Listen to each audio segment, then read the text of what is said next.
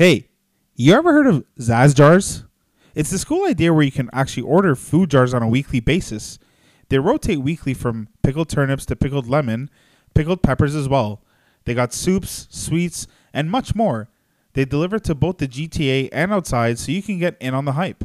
Follow their Instagram at, at ZAZJARS, that's Z-A-Z jars, for more information on weekly releases. You don't want to miss out.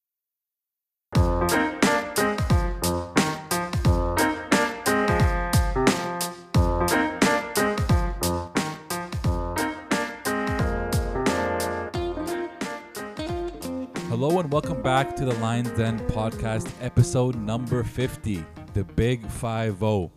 For those of you listening and scratching your head right now, thinking why this isn't Fady's voice, uh, I'd like to introduce myself. My name is Zaid, a longtime friend of Fady's. Uh, decided he wanted to do something very special for this episode, episode number 50. So I will be your guest host for today. And alongside with me, of course, I've got somebody with a business background from in my opinion, one of the best schools in the world. Uh, someone who's been through a career change recently, also has two podcasts and has a great creative mind, always looking through something creative.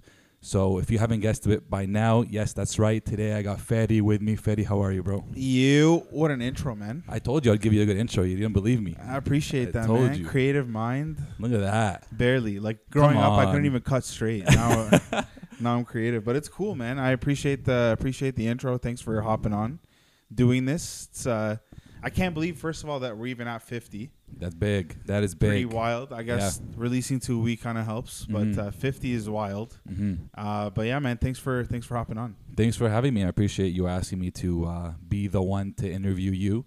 Uh, it's a great honor to do it. And just why don't you just explain, you know, why you wanted to do this episode, why you wanted to hop on for the number, why you want to do it for, you know, episode number 50 and what your kind of goal is for this episode maybe. Yeah, for sure. Um, a lot of people have asked, like, "Hey, what do you do? You know, what's your journey?" Because obviously, starting this podcast, I've just been interviewing people, and Yeah. I mean, I've dropped tidbits here and there, but I haven't really said anything about the career change.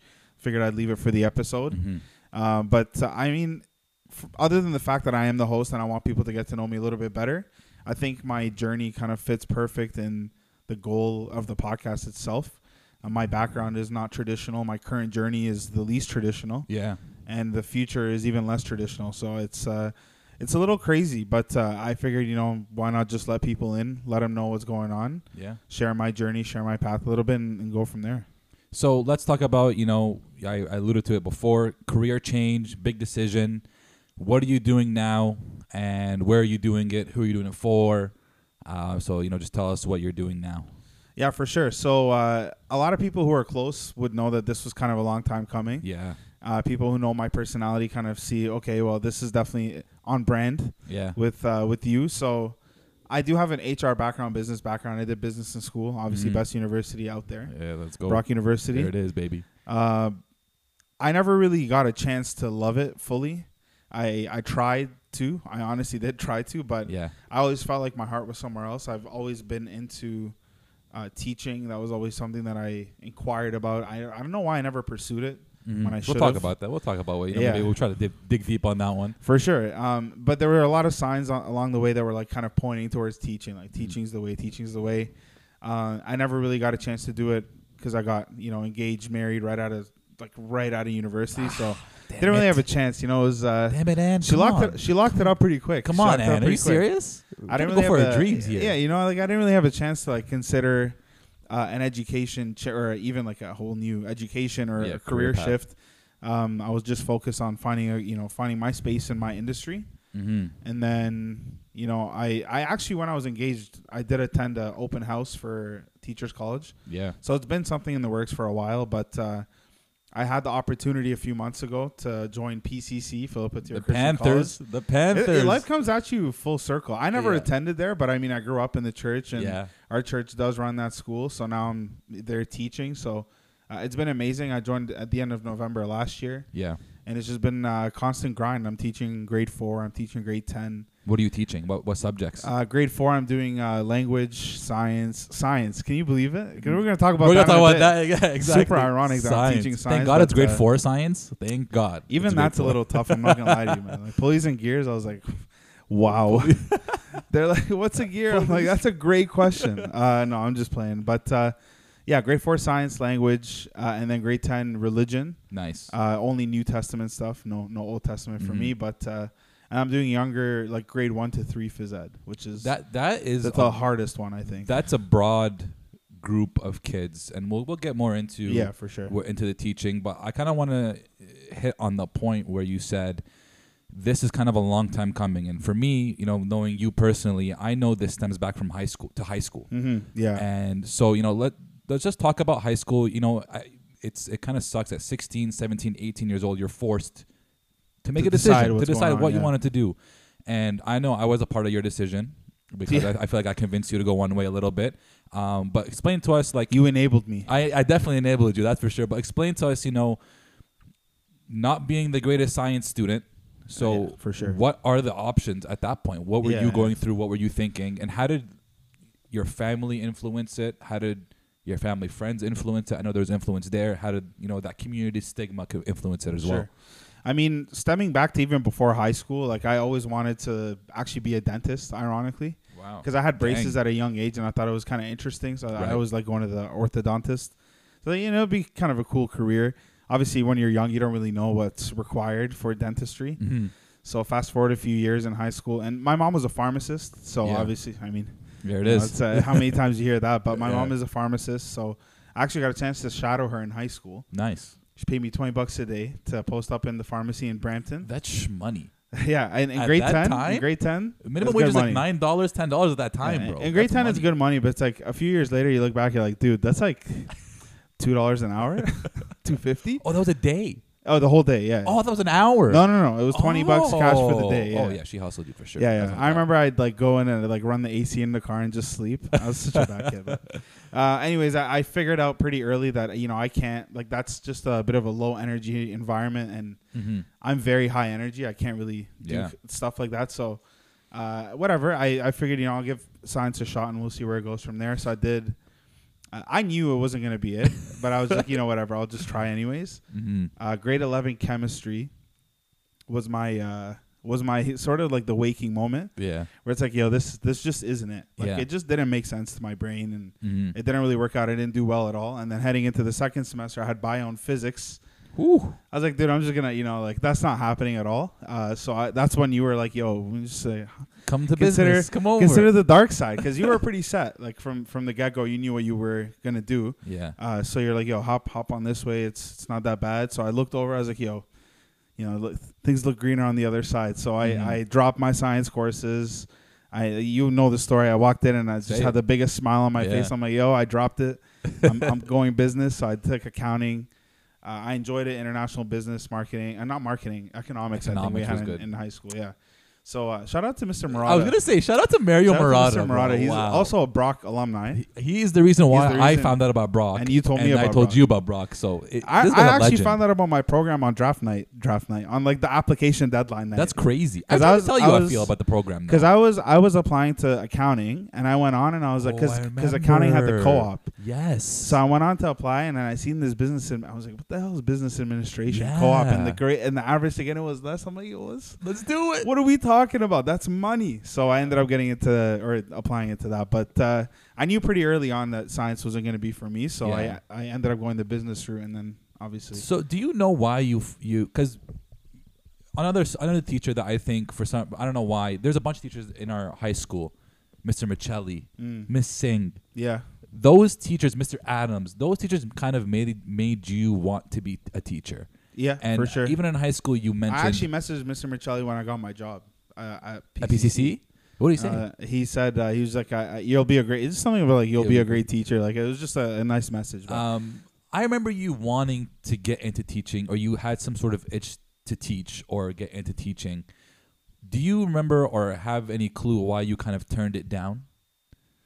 no, I don't remember at all. I Mhm. honestly don't remember at all. I feel like it was just a thing that I talked to because my aunt was a te- or is a teacher currently, so she's Yeah. a little bit older than me. Uh, so back when I was going through it, she was a teacher fully working. We talked about it all the time. Mm-hmm. And Anne's a teacher, and I know that she was in Con Ed. Like we started dating when I was in grade twelve, so I knew I had time to you know to really consider that. Yeah. So obviously with that, I don't even know. I, I couldn't even tell you why. I just never did it. And then business came along, and I was like, yo, this sounds pretty cool. Yeah. Brock University is, you know, we're gonna move in together. It sounds Yeah. lit. That was just- that was amazing. and honestly, like stupidly enough, Brock had a great con- Con concurrent education program. Yep. And it's just, the- but like you said, at 16, 17, you have to make all these hard decisions. And You like, man, know. like I, at that point, Instagram was just coming out. I didn't even know what filter I wanted to use. But they're like, yo, yeah, you got to tell me what program you want to study for the rest of your life or Ha- do for for the rest of your life. How did your parents take the business route? How did family friends take the business yeah, for route? sure. How did that? How did that? For me, I was lucky. I had my my my dad wanted me to go into accounting, yeah, so yeah. I had it made for me. But for you, how did that? How did that go about? For sure. So a couple of things because I didn't even address the question earlier about like the societal or yeah, yeah, cultural that's what I wanted to pressures. bring up. Yep. Uh, but uh, to that point, like you definitely feel it. Whether it's it's not necessarily someone like confronting you and telling you, "Yo, you should do this." Mhm. Like sometimes your parents will tell you, "Hey, you should consider that." But at the end of the day, like your parents just want you to have a stable, successful career, yeah, and to them, that's where they see the success. And those are very successful, stable careers, but they're not the only ones. absolutely. You know, but they're the ones that you know. Once you get into that kind of field, it's stable. You're going to be successful. You're going to have a long career. It is what it is. But when I was considering it, like I always felt like I didn't want to let my parents down, and then my parents never had that requirement for me. They never told me, "Yo, we need you to to do this to carry the family name." like it was never, it was never anything like that. But you always felt like that was the path for the smart person in our community science. And you know whatever, like when you, when you when you end up there and you do that like that's the that's the formula for being smart and Mhm. so there is always that pressure and you don't want to be like uh, you know especially when you're growing and, and a lot of our friends like ended up in those careers too and you don't want to like your parents to feel like you know hey my son's the one that's not doing that you Yeah. know th- there's always those pressures that you feel uh, but thankfully for me like my parents were very supportive from the get-go that for Mhm. them the biggest thing was that i just don't honestly they were more stressed about me moving out than me doing business versus science like like getting them to get me to move out was was a process like yeah. i had to get teta like a Let, let, let's let's talk about that because nobody really knows this story, and because you, I mean, for me personally, the reason why I wanted you to come to Brock with me is because I didn't think I can go alone. I needed someone to to to live with, to be with. Like it's it's tough to move out already.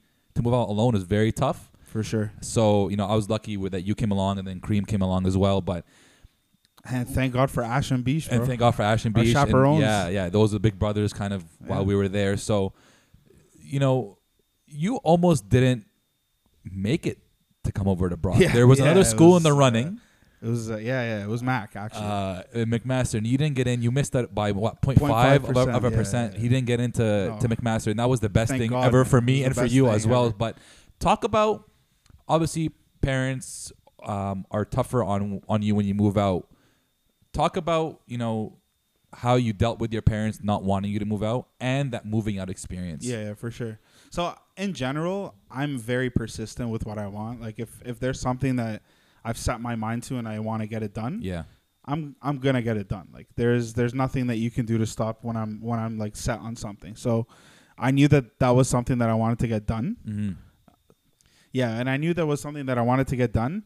And I'm not gonna lie and say like, hey, I wanted it for my maturation process because I knew it was gonna be better for me. Like, no, absolutely not. Like, I wanted it because you were gonna go, Kareem was gonna go. So we we knew I knew two people there. So I'm like, yo, I'm gonna end up living with my friends. I'm gonna Freedom. have you know have a good time. There's a lot of freedom. Freedom. Obviously, growing up in our community, you know, there's there's I, I had curfews, man. I had yeah, I had to come home. early. I was that guy asking everyone, "Yo, you mind like driving me home? Like it's you know it's getting late. It's ten thirty. yeah. Uh, no, I had the curfew, so I was I was ready to break free. I was just you know ready to take off and hmm and you know just take on the world. But uh, it was it was tough to convince my parents because I was obviously like a mischievous child, bro. Yeah, Like, I, yeah. you know, it is what I wasn't a bad kid by any means, but I just uh, they, my focus, my my student uh, habits weren't the greatest at Mhm. home. So my parents were like, you know, when we're here governing over you, you're not really focusing, but you want to move out, yeah. and you know, because there there's you're taking a loan, you're doing whatever you need to do to Yeah. get this education, which is pricey. So you don't, and then you're living there on top of that, so that's like almost double the expenses. Yeah. Uh, so it was it was tough, man. I had to get a lot of consultation, uh, third parties involved, Mhm. and uh, it was it was tough. But like you said, McMaster kind of saved it was saved by the bell because had I gone into Mac, it, it probably would have been Mac because you can direct commute with the Go bus, Exactly. and at that point, I'm just not sure. If I'm just Brock not sure I would have had good. Uh, yeah, because I got into Ryerson, but was like, "Ah, I don't really want to go downtown. Like, Yeah. it is what it is. Um, and then yeah, I didn't get into Mac by 0.5 percent. It was the happiest day of my life. Like, and no disrespect to Mac. Mac's a great school, has a great business program, but right. it for my journey, it needed to happen. And like looking back now, like Thank God. thank God, like Yeah. Brock was the best experience. It, helped shape me as a person. I met a lot of great people, and So yeah, you keep great- keep, keep talking experience. about that experience. You know, like you said, you, obviously we didn't care about the matura- maturation process. We didn't move out to be mature and No, change and grow up. We because we moved out because we wanted freedom. We wanted to experience whatever we wanted to experience in university. But talk about the effect that it had on you in general. And you know, is that so, is that something you recommend to people or kids that are in grade twelve right now, thinking, do I do I leave home? Do I stay home? Is that like something you recommend to them?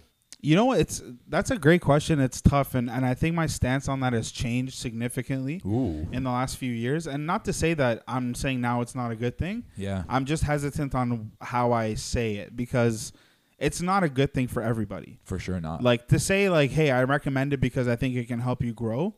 That's a very generic blanket statement, and and Mhm. moving out is a very hard thing to do. Mhm. And you either make it or you don't make it. And a lot of people, it's just not what they need. It's not good for them. Yeah. So I, I don't know. It's it, for me personally, it helped immensely. It helped me mature quickly. Yeah. Uh, you learn responsibility. You learn accountability. You're living with people, so you learn, you know, cleanliness Yeah. to to an extent.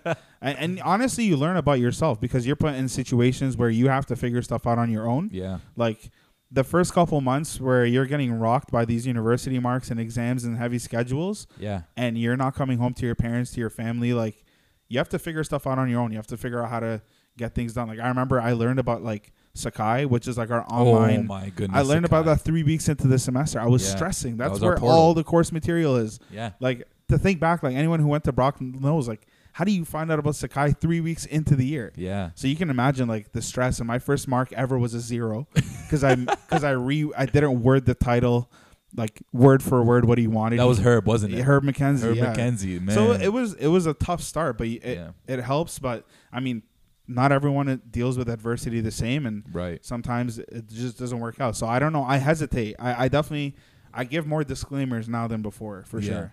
So you got in, you got into the BBA program, Bachelor of Business Administration. Uh, that was you. That was the the program you said you found out the day of application day, whatever it may be, Draft day. draft day you want to call it. Um, you also got into the co-op program. Yeah.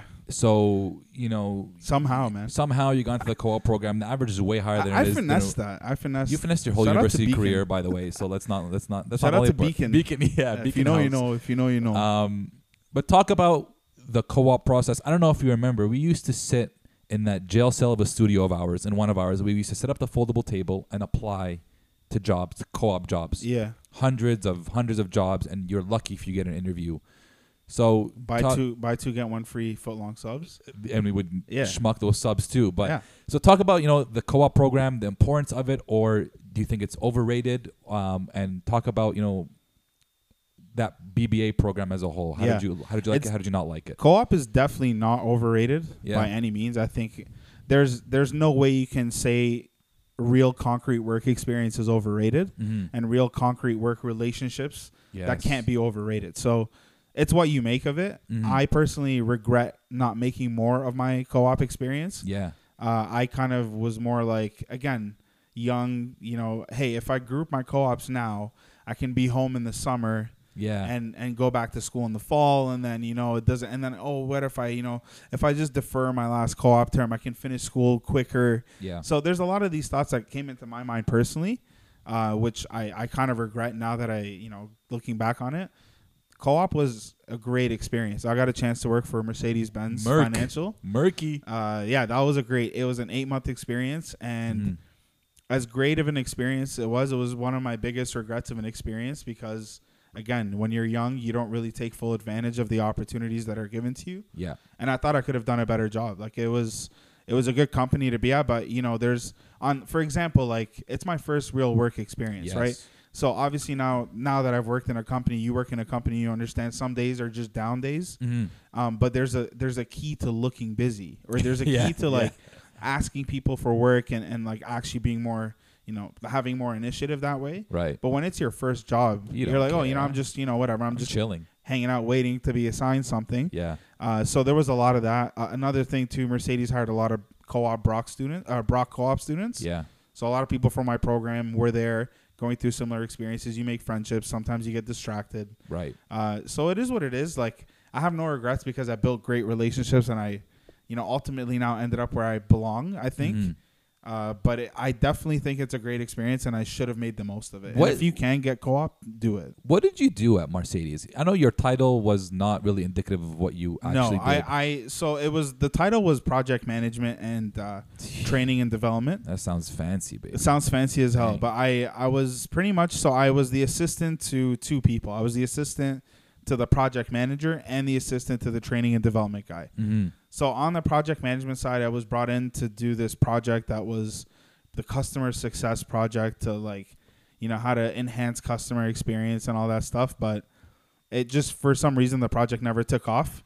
So like it, it was kind of a weird experience on that front. Yeah. Um, but that's actually what opened my eyes to training and development because I was working with uh, agents and helping them on their calls, going through calls, coaching them on how to get better. Um, so I, I really love that role because I mean I've from a coaching front I coach sports since I was like 14. Yeah. yeah. I love coaching. I love guiding, directing. So training and development kind of seemed like my bread and butter. yeah. Uh, and that's when I knew because I had to concentrate. Uh, so BBA the way it works is two years is generic. Yes. Then you got to concentrate. What do you want to do? Marketing, finance, Major. whatever the case Yeah. may be. So I figured training and development that falls under HR. Mm-hmm. That's what I'm going to do. So I concentrated in human resources. And you, you were for a bit. You talked to me about accounting when you wanted to concentrate, Yeah. and you talked to me about marketing. That's I think I think the three major usually are, or the two major accounting, marketing. Those are the two. business- Finance. finance. Sorry, th- yeah, three major of that. HR kind of gets that fourth, you know, Uh, place no, in, eh. in, in popularity. and popularity, Sure, I'm talking yeah, about. yeah. You know, I'm being very, I'm generalizing You're a lot. being very generous too. I- I- um, but you you you considered all uh, you, you considered not finance because we are both Oh, no. horrible at finance. Could not do that.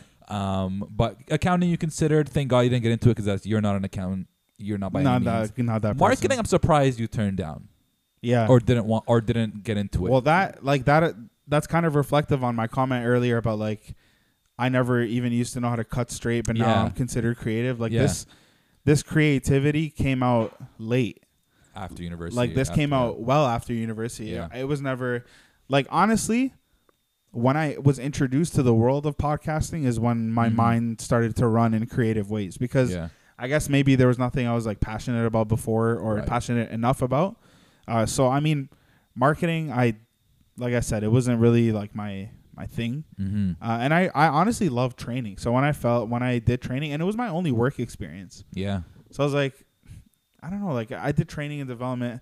Again, you're young, you're not really thinking straight, whatever the case may be. I was like training development, HR, let's just do it. Mhm.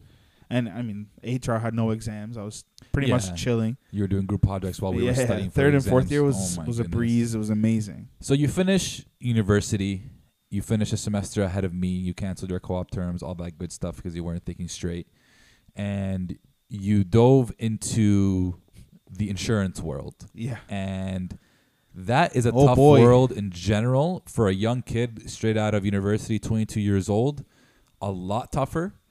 So talk to me about the industry, you know, what you had to learn to get into it, Yeah, how it yeah. was, and explain the challenges because Yeah, you would you sure. would come visit me and you'd be like, "Yo, this is this is tough. This is tough to do." Yeah, honestly, I always say this jokingly, but like I kind of got finessed into into insurance. Like Why? I'll tell you, I'll tell you the story. So after like after university, like Brock had the job portal where you can like go on and apply to jobs through the portal. So they had a bunch of stuff on there, uh, investors group, and they had like Sun Life and stuff.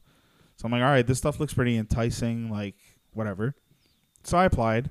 Next day, I get an interview from from both. I'm like, bro, wow, like this is what it looks like to be a grad. I'm chilling. like, got two interviews. I was driving to like Yonge and Eglinton and like going back and forth. I remember yeah. that those days, and and at the time I was still dating Ann, and she was in Scarborough. hmm So I mean, I would bust it to freaking whatever it was, Yonge and Egg, and then go to Scarborough, then Yeah. come home. Oh, tough times, man.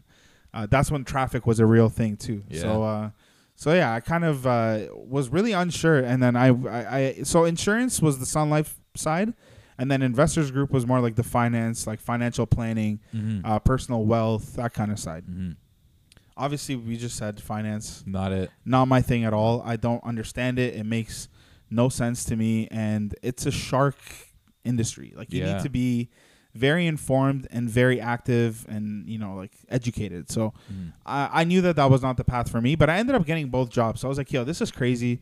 Like I got two interviews, I got two jobs right away. Um, this this must be a breeze. So I ended up going with Sun Life, and I'm I'm there, and he's like, yo, congrats, like okay, now we need you to get this this license. I'm like, license, all right. Like, well, like what's the pay? He's like, yeah, well, it's actually um, it's commission only. I was like, What? Sorry. what? Who? coming in?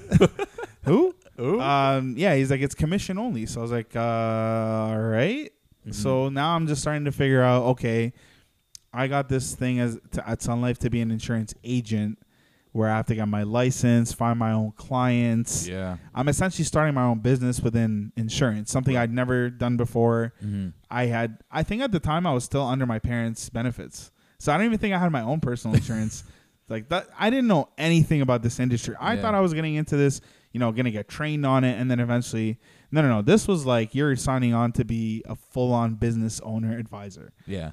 So I was like, yo, whatever. I got some time. I'm not really doing anything. I'll do this license. Crushed it like four weeks. Got the license. So they're like, all right. So now you need to put together a list of a hundred people in your in your network and their like address, phone number. Dude, people don't want to. People don't like to talk insurance. People don't want to buy insurance Oh yeah.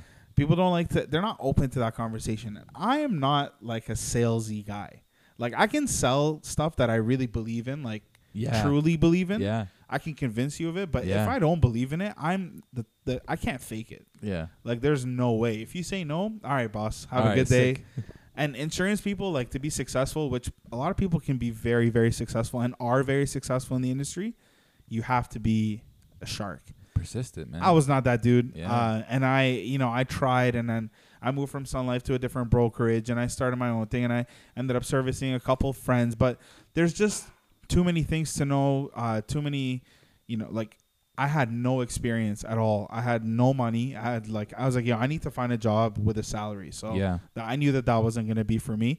Mm. I kept my license. I mean, I still have the license now, but I don't really practice all that much. Just Mhm. people within the network who, who need help. So, wasn't for you. Wasn't your personality type. Didn't doesn't doesn't look like you believed in it. No.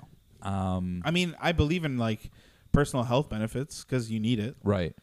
But Uh, y- I everything mean, else. life insurance, I hate selling because I mean, I, I believe in it because they make it a necessity. yeah. But I mean, uh, I mean, yeah, I don't want to get into Yeah. my stance on that. So let's just move on. From Uh. so the non-salesy guy next goes into a sales position. Yeah. Next. Um. So explain explain how long you lasted in, in insurance and what was the next move after that. Yeah. So I lasted. Um. I mean, like I said, I still have the license, but I How much? Yeah. I yeah. lasted in the full time pursuing of it for like four months, maybe five months. At the end of the day, man, let's call it what it is. I was unemployed. Like I was just sitting at home, not doing anything, like trying my best to find people to put on a piece of paper. Right. It- I was sitting at home doing nothing. No collect- responsibility. collecting dust. No accountability. Exactly. Yeah. And obviously, you know, at the time, I'm like year eight, year seven in my relationship. I got her on my back. I got my mother and my father being like, "Yo, what's good? Like, what are your plans?" Yeah. So there's there's like a, a push to like, hey, figure it out, like do something. So I hit up uh, I hit up our friend who works for Randstad, uh, ironically, and Right. I was like, yo, listen, I need a job. Shout Um, out. Yeah, shout out, Shout out. shout out to Randstad, shout out to Fetty. But, Fetty. um, yeah, so I hit I hit him up. I was like, yo, I need a job like that pays real salary. He's like, yo, we're Real salary. we got uh what's it called? We got a call center in Mississauga, like a sales Intuit. So QuickBooks, TurboTax, if anyone knows that, Intuit Accounting makes that. software.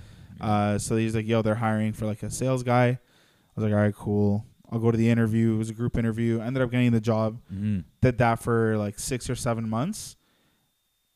I didn't last there, but I'll tell you that I learned great things from that place. Like right.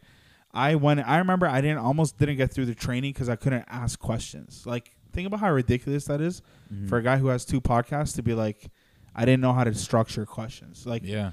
it's hard, and a lot of people who don't do this like on a regular basis, it's hard to ask open ended questions and have like real discussion. Mm-hmm. Um, and like it, there's technique to it. So that was a t- that was a hard thing. But What I did learned. you do? What what were what were you doing on a day to day basis? I was outside sales, or so pretty much like if you're a small business and you signed up for QuickBooks Online free trial, Right. I'd get your contact information. Mhm. I'd give you a call Yeah. and try to pretty much turn that free trial into a subscription. Nice. Okay. And then you get commission based on the subscriptions. You have targets, whatever the case may be. So still a sales role, just kind Oh, of like heavy, insurance. heavy. It was a sales was. floor. Yeah. Like it was a, there were sales targets, KPIs, bonus. Like it was sales floor. Uh, so I learned how to ask questions and structure conversations. Um, but like I said, I'm not a sales guy. Like, and ultimately, I'm not a corporate guy. Like that's just Yeah. not who I am. Yeah. Um, so I I, it, I knew f- like fast that that wasn't gonna be it, and I wanted to get in there because it's a great company, Mm-hmm. uh, and I was hoping to move up and get into HR. That was the goal right. from the get go because that was what my education was in. I I had to sit down with the VP of HR. He was very candid, which I appreciate. Mm-hmm. Said, you know, if you're looking for that career, here's not it. We have two people, and they've been here like 20 plus years. Good luck. So it's very tough, and there uh, usually in those cases there's lineage behind them. Uh, so it's not like it's gonna be like, hey, who do we hire now? Like, no, they're definitely grooming somebody. Grooming somebody. else. Yeah. So uh, so I knew that that wasn't gonna be it. So uh, that's when I hit up um, Randstad again. There you go. Uh, but on this time for internal. So Fetty referred me in house. Mm-hmm. So I ended up getting a job at Randstad as a recruiter, and that was the beginning of the journey in HR. So, did you have any expectation when you were hitting up Fatty for that job as a recruiter? Did you, when you walked into that job, now, and now obviously knowing what you know about that job, did you see yourself, you know, working there for? I think you were there for what three years. Three years, yeah. Three years. Did you, you know, after working there for three years, if you remember the first day walking in, is it what you expected? No, Why not? absolutely not. I didn't like. It took me like six months to learn the job. Like, What I did didn't you? even really. What were you? What were you in charge of at, at, at Randstad, and what were you? Like, what were you doing? Yeah, so? I walked in there thinking I was just gonna be a recruiter. Um, I didn't know it was gonna be as salesy as it was, Mm-hmm. uh, because it was like sales recruitment. Right. Um, so what I was doing was I oversaw recruitment in Oakville. Mhm. For initially it was white collar, so administrative jobs, anything on a computer in an office, yeah. uh, all over Oakville. So anyone who wanted a job, full time, per, uh, part time, temporary, whatever, they came to us. Randstad's a recruitment agency, so there's a lot of agencies out there. Yeah. Pretty much just we're the middleman service that helps people find work. So I was focusing on that. Um, f- it was weird because when I first started, my had, my manager had gone on uh, maternity leave. My partner had left the company like a weekend, so it was just myself in a chair. That I oversaw a city in an industry I didn't know. Uh, Yeah. There was a lot of expectations because it's a sales organization Mm. and they need they need sales. results. They need sales. They need results. So they didn't really have, you know, they didn't really afford uh, three months of non-production, and that's how long I was in in white collar. Mm-hmm. Um, whatever. Ended up, I got a partner like two and a half months in. It just wasn't working out. Like uh, my the role was just weird, and a recruiter position opened on because my role initially was half sales, half recruitment.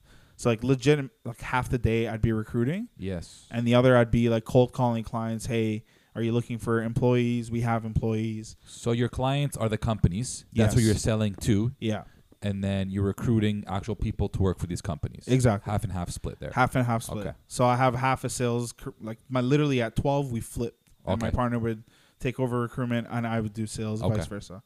Uh, so a pure hundred percent recruitment role opened up on the blue collar side. Fire. No more sales. Yeah, so exactly blue collar meaning uh, industrial, warehouse, Right. forklift, shipping, receiving, whatever the case may be. So I was like, "Yo, this is great." Talked to the manager. Ended up getting moved, and that's where I was for like two and a half years. Uh, I I'm not gonna lie, I enjoyed it. I learned a lot from it, but it was just very, very stressful. Yeah. Every day was honestly it was tough. Like you're either getting yelled at by the client because somebody didn't show up for work, Mm-hmm. or you're yelling at someone because they didn't show up for work, Mm-hmm.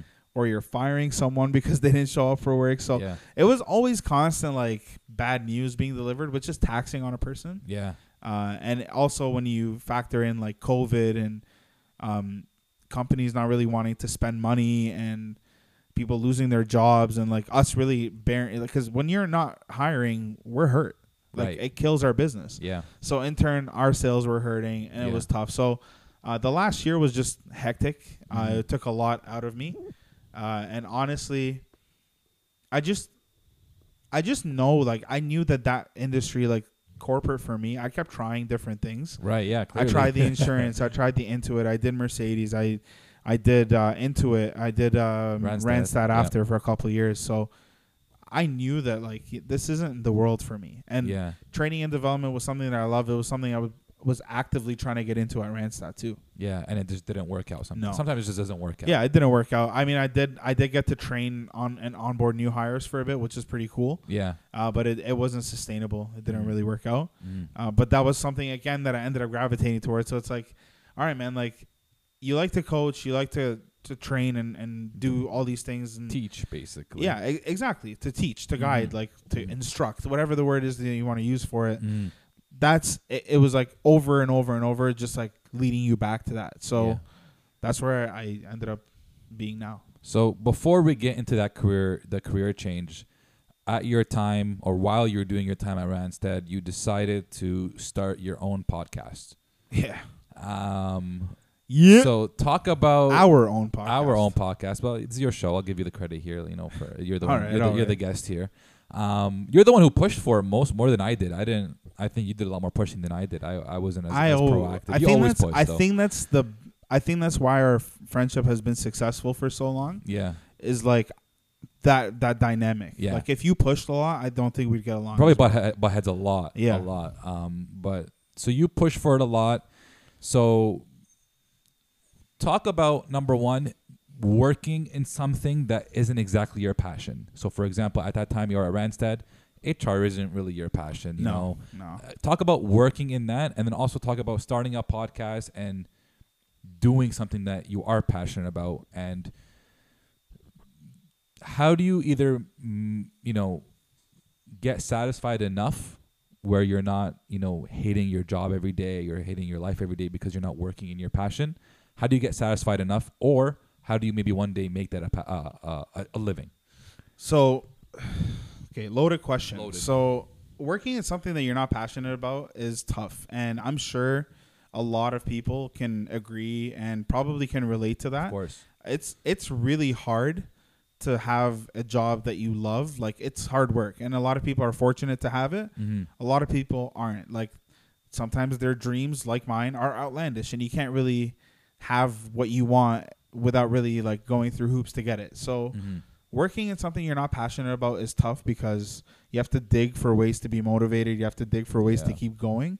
Um, but I think based on the based on the character that you're dealing with, like for me personally, like I didn't have passion for it, but I still worked my butt off. Like Yeah. I still I still showed up and I still did the stuff that they needed me to get done and Mhm. I held it down. Honestly, Yeah. I held it down. Like I'll say what it is. Like I held it down. yeah So there's no question that it, depending on the character, but it is hard, man. It's Mhm. hard to every single day to have to dig Wake and dig and dig for. it. And like I only did it for three years. Like some people are doing this 20, 30, 40 years of something that they're not passionate about. yeah And over time, I guess you just learn to deal with it. You're like, whatever, it just pays the bills. yeah Um, but I guess that's like when when podcasting started. That's I think that's when I even understood how to be passionate about something. yeah You know, like I never really like, bro. You can attest to this. Like when we started it, like we didn't know it would be where it is today. No idea. I Like- thought we were just having fun. Like we were just doing something. Honestly, like we started it in Kiro's kitchen. Like we were literally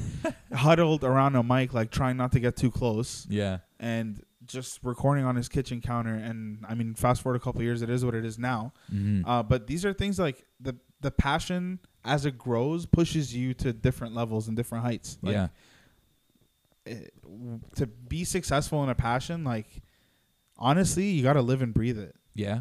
you got to live and breathe it. Like every single like the first thing I do when I wake up in the morning is I check how many plays each episode has on both platforms.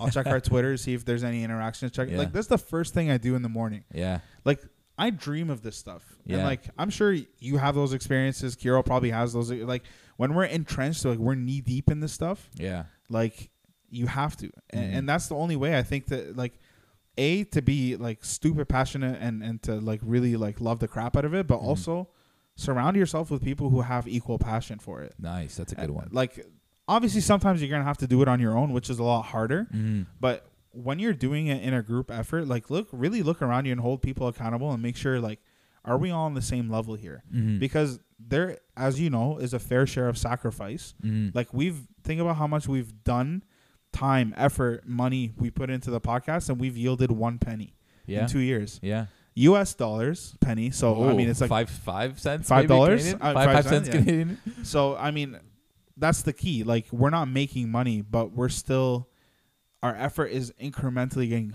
more and more more. and more. You know, like so it's you need to surround yourself with people that have equal like that equal vision, Yeah. uh, equal minded vision as you, because it's gonna be really hard. A when you're by yourself, but even harder when it's you putting in 90, Yeah. 100, and everyone else is putting in 30, 40. Yeah. Um, I had a I had a conversation on this podcast with Mark Michael, and he said something that really, like, obviously we're not at that level yet. Uh, but he when they were his company when they were getting to that level, they had a conversation and said either you drop your job and your whole thing and do this full time, or you You're out. jet. Yeah. Uh, like obviously we're not at that point, but that's the level of commitment that you're gonna need from people. Mm-hmm. like and to have that you- like if i look at you and say do you believe that we can get to this level? You say yes. Like you need someone to have that. You, like you can't have someone who's going to be like nah you know what? Like it's not it's hard. It's impossible. Like it's Mhm. because it's easy to it's easy to fall into that. Yeah. like think about how many times like a, t- a year and a half ago be like ah you know i was kind of lazy today i don't want to record an episode Ah, Yeah. yeah you know let's take the day off Yeah. and then you go two three or like the off season ah you know We don't have to record now. you miss like three four months so it, it it can be man if you don't have the right support system and you're doing something crazy like like a podcast or you, whatever it is that you want to make it in Mhm. and i like we talk about this all the time the amount of coptic people right now that are coming out with these great things and Yeah. all these different skills that uh, that they're showcasing so everyone has these dreams that they want to do this for like i want to turn this into a full-time job so you need to have like like-minded people around you for sure So so talk about first starting that podcast because we had no idea what we were doing, Yeah. what structure, what you know, what we wanted to say. We were so robotic in the beginning, especially too. If, if you go back and listen to those first four episodes, it was For sure. awful, awful stuff. But talk about you know learning how to run a podcast, what to do, and then also talk about this is basketball. This is something we, you and I are both passionate about. And even though we were both passionate about it, like you said, we would take nights off. We would uh, say, "Oh, not this week. We'll record next week. No worries." I would literally come over to your house and just lay on the couch. and be like, ah, "I'm not feeling it," and Yeah. you would just say, "Yeah, whatever. Yeah, Bun it. Let's do it. Let's do We'll it. do it tomorrow. Week. We'll do it tomorrow. We'll do it whatever tomorrow, it may be." yeah. So talk about not knowing and figuring it out, and then talk about also, even though you are passionate about it, you still have to have the drive to do it. Yeah, for sure.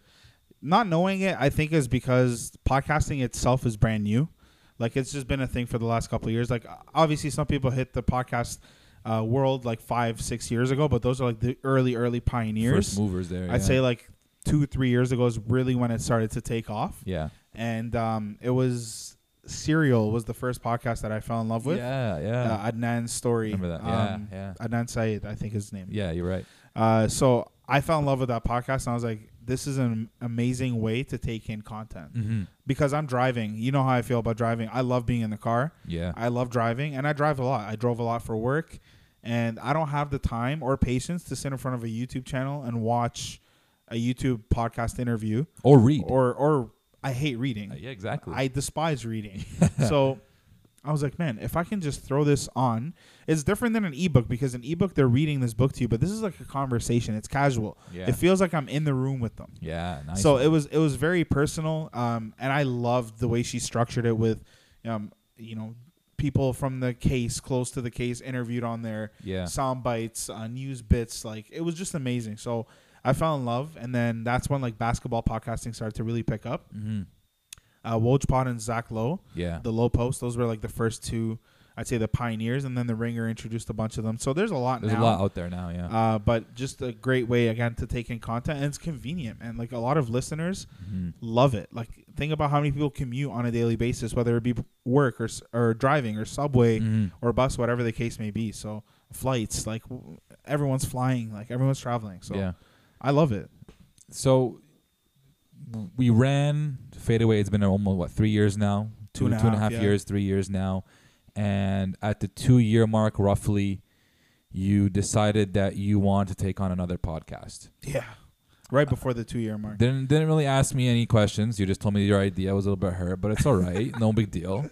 I supported you. I liked your idea. I think it was a grand idea. I think it was a great idea, and I think your your personality was a very good fit for that that concept. Speak about what you took from our mistakes from the fadeaway and how you implemented that so far Yeah. into the Lions Den. I wouldn't even say from our mistakes, but I'd say from the lessons learned the lessons, yeah. uh, because we like one thing I'll one thing I'm proud of our our fadeaway platform for is or one thing I'm proud of yeah. from our our platform is we strive for excellence like we don't release stuff that we think is Not good. 75 80% even 85% our sound quality Mm. I don't. You can't touch it. Like I- we have great sound quality for. We had great sound quality for a podcast that was a year in. Yeah. You know, sound quality is a big thing for a lot of people. We we made our editing very efficient. yeah. Uh, we we found out how to bring guests in the show. Mm-hmm. We found out how to edit properly, like uh, use Audacity. right. We found out how to put together graphics. Kiro sat down and trained us on yeah. graphics and like you know, like shout out to PK.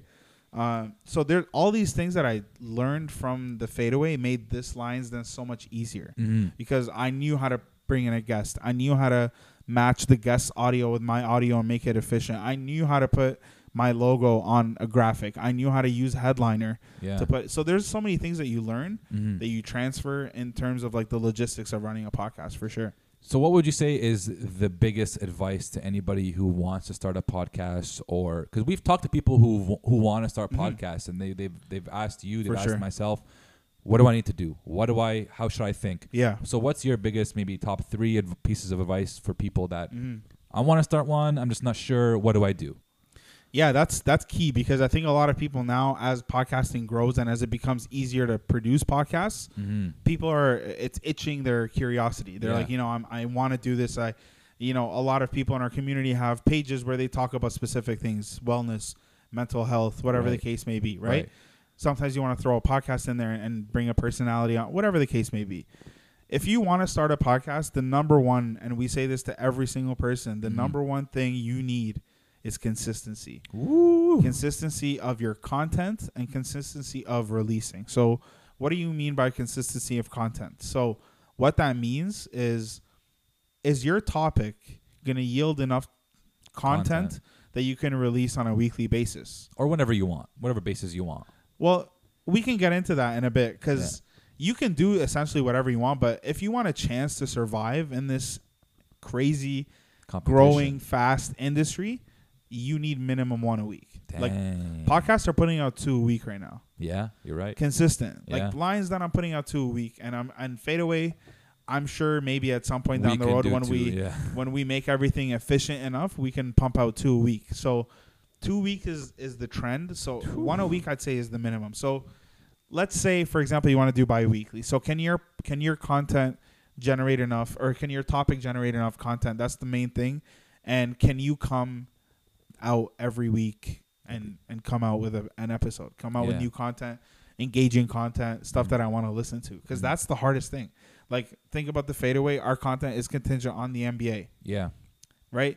This past off season with COVID, We didn't have have, to anything. we have to put on our big boy pants and figure out how do we continue to bring content. yeah. Thankfully, we're in an industry that pumps out content even when they're not playing. There's storylines, there's trades, there's Right. free agency acquisitions, injuries, COVID health and safety, whatever the case And then may we be. started interviewing people. And then you start interviewing people. How do you grow your platform? Well, I need Mhm. to get someone who has 3,000 followers so they can share it. Yeah. And then get another guy who's well equipped. Like we we spoke to a guy called Blake Murphy Whew. and think about what he just putting his interview on our Twitter.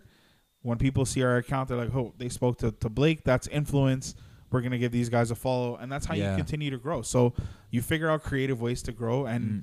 and you know, like we set a KPI this last couple months of like shots. You know how many shots you're gonna take a day. Shoot your And- shot in the DMs. what, yeah, what we mean by that is we wanted guests. So you DM crazy. It doesn't matter who it is, NBA player. I don't care. I've had interactions with JJ Redick on Twitter. I've Yeah. had, uh, we've had Tim Livingston on the podcast, and and I mean, he's a great guy. So Yeah. that's all we can say about Yeah. that for now. But he's a great guy. Um, so it's just about building relationships and building uh, consistent content. Like you just have to be out there. You have to know your industry, know your Mhm. competition, know your market Yeah. um, understand who your listeners are, the demographic, look at the stats. Like, there's a lot, man. It's a loaded world. This is a lot more than just sitting on a mic and doing the podcast. It requires a big commitment outside of actually recording Oh man. your one a week or you twice a week. Well, the thing ab- thing about it this way, recording the podcast is one hour of the week, Right. and managing the podcast is every other hour of the week. Yeah. Because we're especially now with the fadeaway, we're pumping out content on a daily basis, pictures, uh, trying to share videos to the story, YouTube Right. videos, clips, you name it. Like shout out Mhm. to Mac, our, our social media, Oh, our social media head. Thank you. So uh, shout out to her. She's she's killing the game. So it's it's tough, man. And the thing about it is, and we talk about this all the time. It's like you add more people, it doesn't make your job less. It No. just adds more because now they're doing more. But your job doesn't get any less because there's always stuff to be put out. And look who you're competing with. It's it's amazing that you're you're talking about now about connections, and I want to kind of pinpoint on connections and relationships, relations, whatever you want to call it. Throughout your career, it's been a lot of connections, and it's been a lot about relationships, not about you know applying for the job online and getting the interview. Like we said, shout out to Fadi. Fadi hooked you up twice. Yep. Um, fadeaway. If I, I have never seen anybody slide into the DMs better than Fady. I might get in trouble for that statement, but Fady would legit That's why she wifed me up so fast. that Fady would legit for the fadeaway. He Kidding. s- would slide into any random person's DMs that he he thought would be great for our show, and he would get them. A lot. Your success Yeah, rate yeah, was was pretty good. It was it was pretty it was pretty wild. So- and, That- so, and- and and those people would suggest other people to slide into or get us other people. So talk about the importance of relationship. It's seems like it's a lot more who you know and not what you know. Yeah. And there's strategy to it too. Like if you look at our like people from the outside probably look at, oh, they have this guy on. Oh, they had this guy on. Oh, cool. They had this guy on. But if you really look at it, like we Mhm. had a strategy. Like we started out like we had reached out to Samson Folk and he Yeah. gave us a great opportunity to be on the Raptors his Republic podcast. podcast and he came onto our podcast. So shout out to Sam. Yeah. But he he made it happen. Like that was a huge stepping stone for us because Sam turned into Lewis, it turned into uh, William Lou, and it turned into Blake Murphy. right. Right. So y- that's that's where I mean. Like there's a technique. You go after the guys who. That's why you have to know your industry and know Mhm. who's in your market and know who has influence, Mm-hmm. and you build. You use the connection. Hey Sam, like. We need to. We're trying to build. We want to talk to cool people. Who do you know? Hey, you guys should check out Will Yeah. Lou and Blake Murphy. Will Lou is a big personality on Raptors Twitter. He's a part of Yahoo. Blake Yeah. Murphy's a part of the Athletic. Yeah. He's a big personality on Raptors Twitter. So another thing too is when one of them starts responding to you, a little bit of a barrier inside you falls because you're like, okay, well these people are answering me now. Mm-hmm. Uh, like we listened to Tim Livingston's podcast, The Whistleblower. We fell in love instantly. yeah. Uh, and I, I think I listened to it twice. Yeah. I was like, I need to find this guy immediately. And I sat there in my car and I googled his name. Mhm. It's like Tim Livingston Twitter, and I looked and I found it. It's like, wow, this guy like pretty low key Twitter account. Like, I fig- I you know I would have figured he was out here, and I was Mhm. like, let's see. DM'd him. Um, he replied to me four hours later. I was like, Dang. I was at a work meeting and I checked my phone. I'm like, Tim Livingston, what? Like that's surreal. This is this is a guy I was listening to in my car a couple days ago, being like, hey, I'm Mhm. totally game. So. That breaks down barriers, and then Tim brings on Rasheed Wallace. Is like, yeah, I just spoke to a guy who knows Rashid, Rasheed Wallace. who knows Gilbert Arenas, who knows Bonzi Wells, like who knows Tim Donaghy. Like this is it breaks down that barrier. So now when I'm DMing or sliding into whoever, I don't care anymore. Like what's the worst you can say? No. Exactly. And like think about the personality I've spoken to on I've spoken to artists uh, who are a part of Universal who do tours, who a guy in in Florida who's a drummer for a band like I'm getting to know people who I never thought I would get to know and Mhm. it, it breaks down that barrier. You feel like you can be in the same room.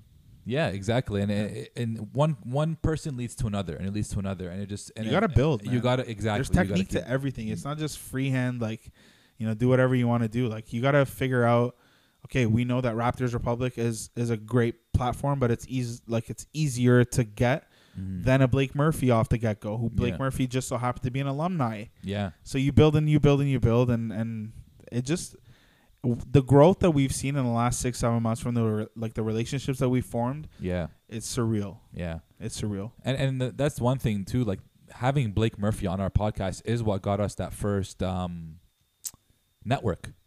Someone Mm. from from a network had seen that we had gotten Blake Murphy, Exactly. Yeah. and they're like, "Oh." And and the question that we asked them was, "Why why did you want to recruit us? Why us?" She said, "You had Blake Murphy on, so you must be good." Yeah.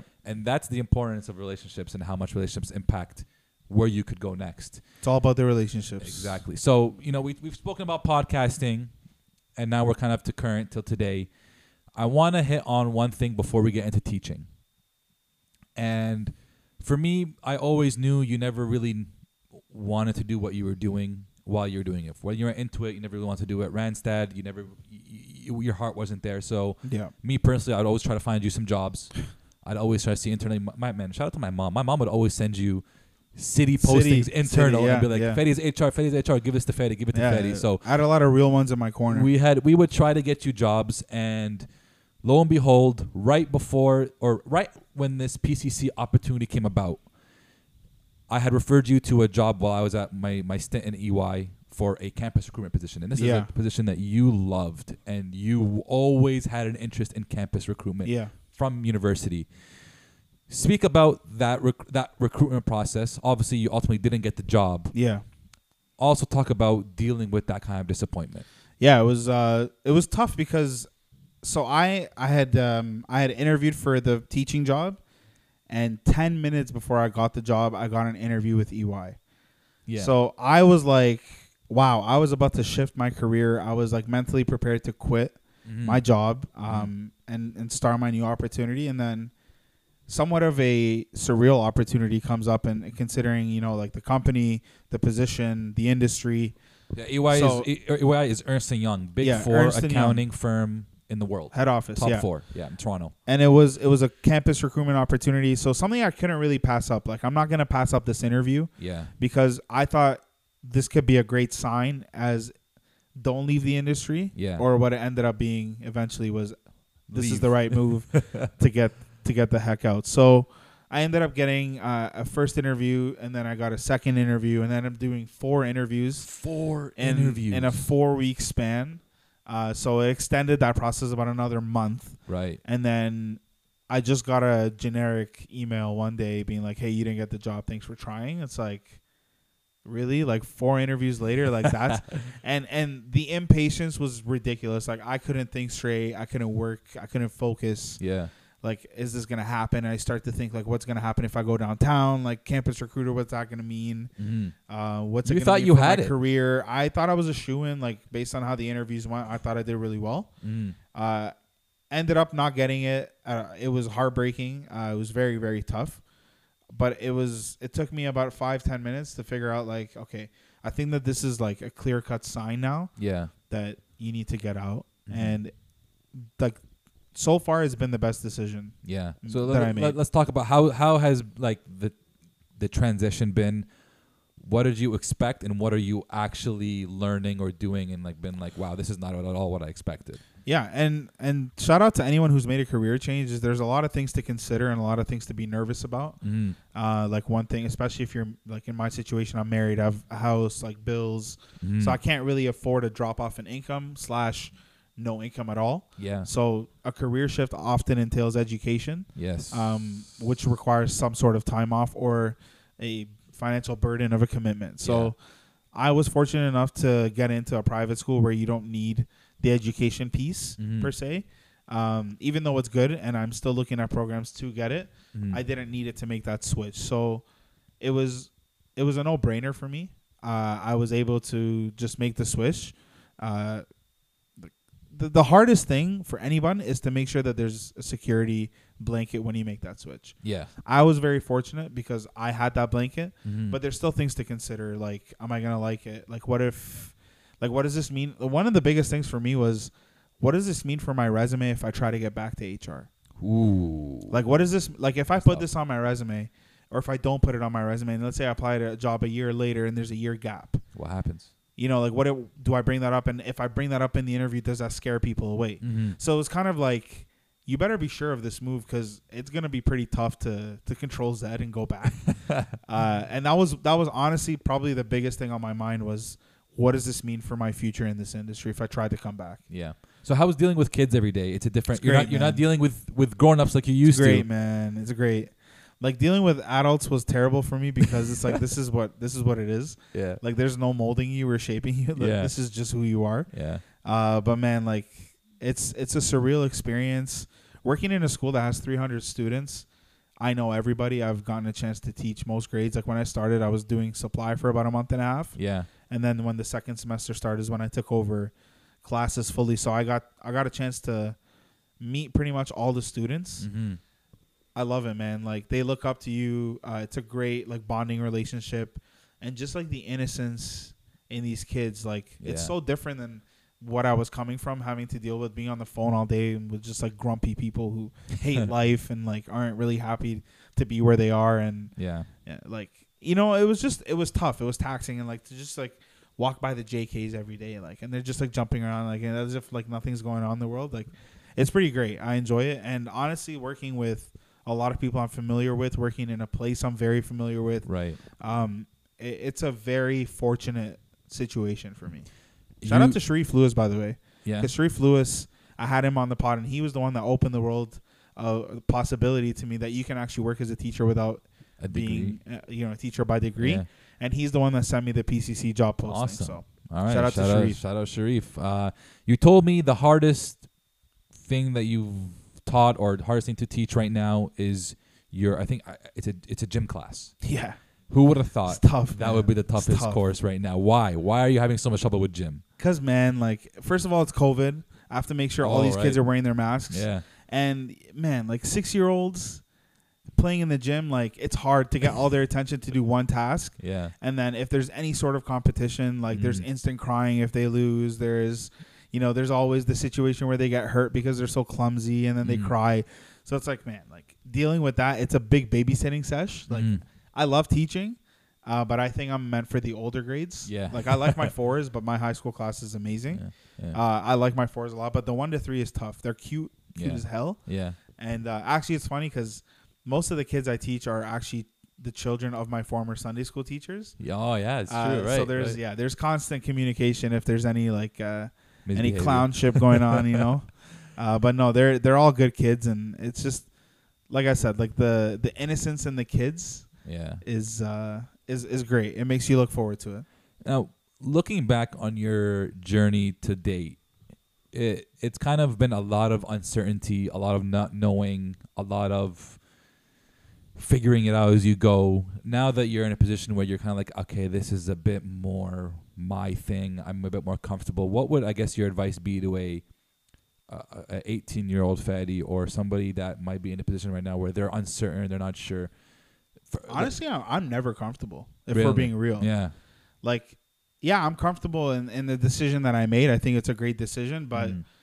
I mean, I still have a podcast that I have dreams of blowing up. yeah, So I'm never comfortable. Like Mhm. there, it everything always it, it- like there's always a how do I do this better? Even with teaching, like I'm very much in the learning and forming phase of becoming a teacher. Like there's more to teaching than showing up in the classroom. Like you have to actually morph into being a teacher, Mm. and that's like the checking in with the parents, the babying, the extra explanation. Like there's so many like coming from a business background where everything's generic. You're just sending like notes here and there. Like professional. Kind you know what it is like you can't and i have to dumb down the way i speak like i can't you know i had the a bunch of six year olds lined up and i was like okay guys this is the object, objective of the game and they're like what what Like, yeah like how do i explain objective i'm like it's just objective like how do you not know what objective is they're like six years old like what's going on like Yeah. so there's there's a lot of things to learn Mhm. um so I, to tell 18 year old me i don't even know what i would tell 18 year old me because i feel like everything i went through since 18 Mhm. helped form this person like Yeah. so I, I don't know. I just feel like just go through it again and figure it out. Maybe Yeah. you use your co-op term a little bit better. but I mean, everything happens for a reason. Like That's I didn't fair. I didn't end up getting hired back there like um, after university. I never really got a chance to apply, but they never called me back. And they Right. called a couple other people back, so I knew what it was. Yeah. No worries. I hear you. I see you. I no, see hard, you. no hard feelings. No hard Yeah. feelings. One day I'll give you the autograph. No worries. Uh, I'm just playing. also, talk about the the outlandish dreams you have of the pods. Oh man, we're gonna cover the Raptors on a Yeah. national level. That's that's no question. yeah. Uh, what did we say before? And to anyone who's in like involved with our circle, like knows we talk to these people. We said in 2021, before the end of the year, we will have an NBA player yeah. on the show. Yeah. Who I'm knows? just saying. Who knows? I'm just saying. I'm just saying. That's gonna So- happen. We're gonna cover them on a national level. That's the outlandish dream. It's gonna continue. I'm gonna la- make my podcast a full time job. That's the dream. And then lastly, uh, for for this podcast for the Lions Den looking back at when you first started, has your vision changed at all? Has your intention or your motivation changed at all to where you are now, 50 episodes deep? Motivation, uh, no, because I think I it's everything I wanted to get done, and more. Uh, Mm. that I think I would get this far this fast and talk to this kind of broad variety of people. Absolutely not. hmm I didn't think that this many people would be interested in it right off the bat. I didn't think it would generate this much, uh, like for lack Interest. of better words, yeah, interest in Yeah. like getting, getting more guests and just like continuing to build. So I didn't think it would get to that level. Mm. Um, but in terms of motivation behind it, like I still, the idea is I want people to really understand the different options that they have available Yeah. but also primarily like we said like there's more levels there's more opportunities for success than what some people are you know wired to think Yeah. uh, and it's i mean everyone has a crazy dream that they're following and sometimes they just need to be told about other people that are doing Yeah. it and yeah. it helps them like i had i had chris fahmy on who is now verified on tiktok Mhm. and somebody reached out to me and said, "Man, thank you so much for having him on. Like, I'm now gonna go and you know pursue my dream of being creative in my own way." And then they started their own thing. Nice. So like that's the influence that I strive for, and like that that's what it's about, man. Honestly. Well, that is a jam packed episode. yeah, yeah. We're at an hour and like six. I wanted to thank you for uh, asking me to do this. This is actually really fun. I always thought my first time on Lions Den would be as a guest, but uh, it's this is a pretty cool experience Guest as well. host. Guest host. Um, but yeah, you know, 50 episodes deep. Thank you to everybody who has already been on the Lions Den as a guest. Uh, the guests you've had like show has shown a lot of different routes for kids to take, a lot of different talent in our community that we had no idea we had. For sure. Um, and you know, Obed 50 more, bro. Thank I'll you. Thank, 50 more. thank you for letting me do this. This was fun. Yeah, my pleasure, man. Um, Thanks for hopping on. It was uh, it was dope. Uh, I hope I got enough of the story out. You asked a lot of great questions. Mhm. I, I don't think I've ever actually like sat down and like talked about this. No, I had to remind you that you worked at Mercedes. Yeah, yeah. I didn't. I didn't know. I generated questions before, and it was like a quarter of this. But Yeah. uh, but yeah, man. Thanks again. I appreciate it. All right, and uh, for episode 50, that's a wrap. And uh, tune in for more episodes. Also, tune into the fadeaway. Yeah, the fadeaway. Tune in. Google Podcasts, Apple Podcasts, Podcast, YouTube, Spotify, wherever. All the good stuff. All right. We'll come at you next episode.